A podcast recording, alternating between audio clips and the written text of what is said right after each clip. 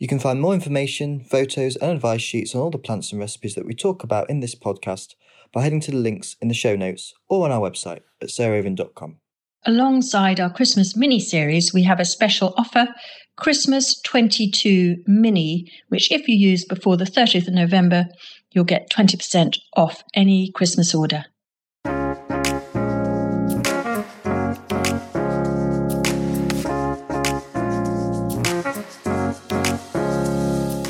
Welcome to episode 3 of our mini Christmas decorating and celebration series.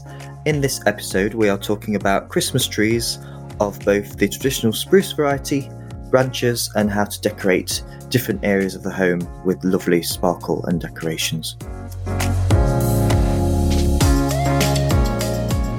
So, I think my very favourite Christmas tree that I ever did was with just alliums.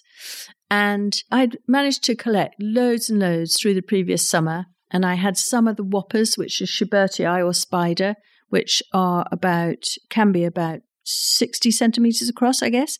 And then I had lots more of Christophii, which is a middle sized one, which are about 25 centimeters across, I guess, 20 sometimes and then really quite a few of the smaller ones. And much as they're the least showy, it's actually really nice to have those different sizes. So I was using Purple Sensation and Purple Rain. And with all of them, I dipped them into some silver paint and dried them on newspaper. And I left them overnight. And then I had my Christmas tree and I just stood back and I threw the allium heads at the tree. And I'd already covered the whole tree with lights but literally the only decorations were those alliums. And because I had the different size, the whoppers, the mediums, and the smalls, it meant you kind of had this real sense of three dimensionality, and it looked like the most sort of wonderful celebratory chandelier, and yet everything had come from my garden. And I loved it. It just felt so sustainable and so good. I love that. And I think I'm heading in that direction this year, although I'll tell you, I'm going to add one other thing, I think, in Christmas 22. But over to you, Arthur. What's your tree going to be? well, I do love how you do your big Christmas tree, and it does look incredibly glamorous with all the alliums on. I've kind of had enough of spending an hour trying to get my Christmas tree to look level mm. uh, in a mm. stand. yeah. And also having a small house. I love using the the ceiling areas for decorations because then they just don't interrupt the the floor space as much. Yes. So I love hanging up either branches of silver birch or if I can find them twisted willow. Both of those look really nice. And so they, they become the Christmas tree. They don't always get fairy lights on them, but they're very nice to hang lots of decorations off because they just, because the branches are quite s- spread out big decorations just tend to be able to float better mm. and breathe. So they're all dressed up with with all kinds of, of weird and wonderful curiosities. You have got a, a, quite a spectacular collection. I remember seeing your Instagram maybe two Christmases ago, just as you were getting either getting them out from the attic or putting them back in the attic or the cellar or whatever. Yeah. And um, they look like such a absolute treasure trove of, you know, sort of casket of the most incredible pirates' jewels and wonderfulness. And I think that's what I like to do is to get, you know, a few more mainstream decorations or pick them from the garden and then get one or two or three really special ones every year so that you gradually build them up. And I've this year gone for fruit and veg theme. The sort of whole garden theme, I suppose. So I've bought some decorations that are seed packs, which I think is quite funny.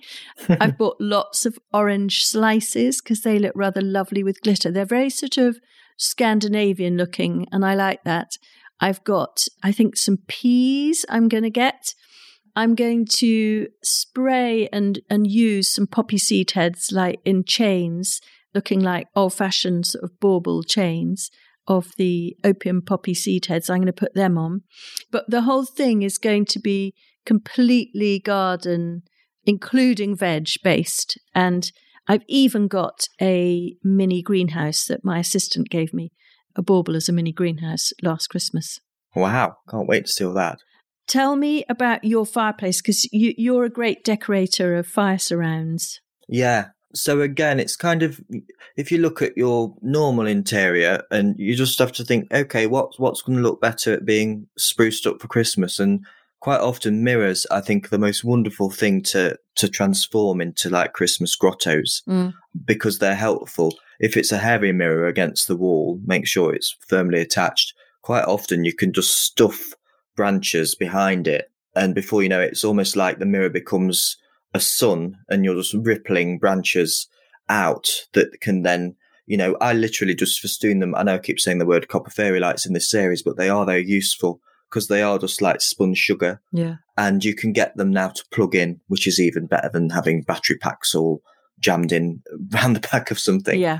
So I, I love that. And that stays like that right the way through January and February because it's so nice to have that warm gold light. And the nice thing about adding to a mirror is whatever dangles in front of it obviously is reflected. So in a small room or a big one, actually, if you, if you can put your flowers in front of a mirror for Christmas, it doubles the impact. Yeah. So I really like that.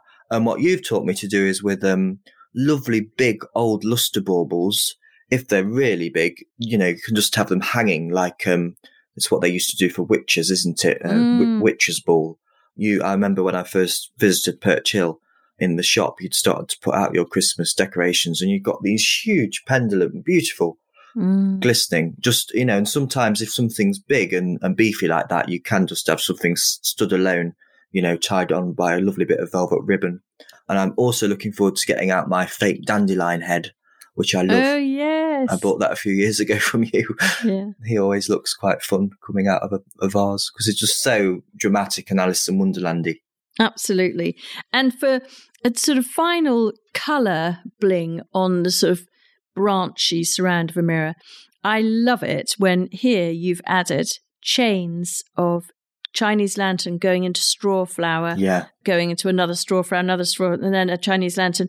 And it reminds me of I, I went to a wonderful hotel in Hania in Crete once, and it was owned by a Scandinavian. I think she was either Norwegian or Swedish, and she decorated the whole place with mini pomegranates threaded through on cotton and a Wow. needle.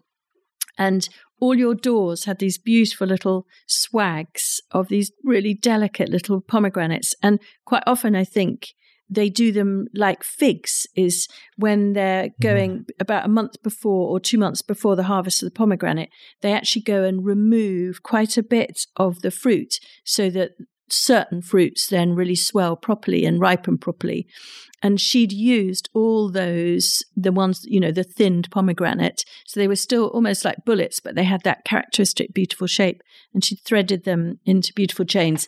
And uh, the nearest thing we can do here, where we can't grow pomegranates like that, I think, is to use things like straw flower and Chinese lantern. And actually, the other thing is the shoo fly plant seed head, Nicandra physalodes, and just make just natural chains and just hang them over the tree or hang them over your over mantle um, mirror, and they will look absolutely marvelous. And before you finish anything like that, to make it last from one year to the next, just make sure you coat it with a good spray of varnish, which you can get from cheap hairspray from the supermarket. You can go to an art shop and get expensive fixative, but just as good, just as effective is just cheap hairspray, and that will make the things last twice as long. Lovely. Well, I'm looking forward to Christmas.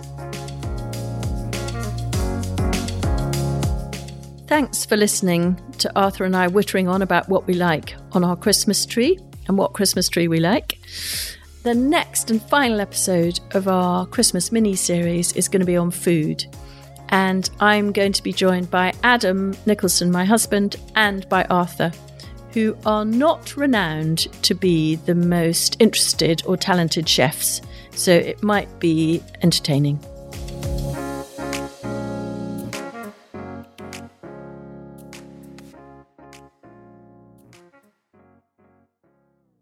Alongside our Christmas mini series, we have a special offer Christmas 22 Mini, which, if you use before the 30th of November, you'll get 20% off any Christmas order.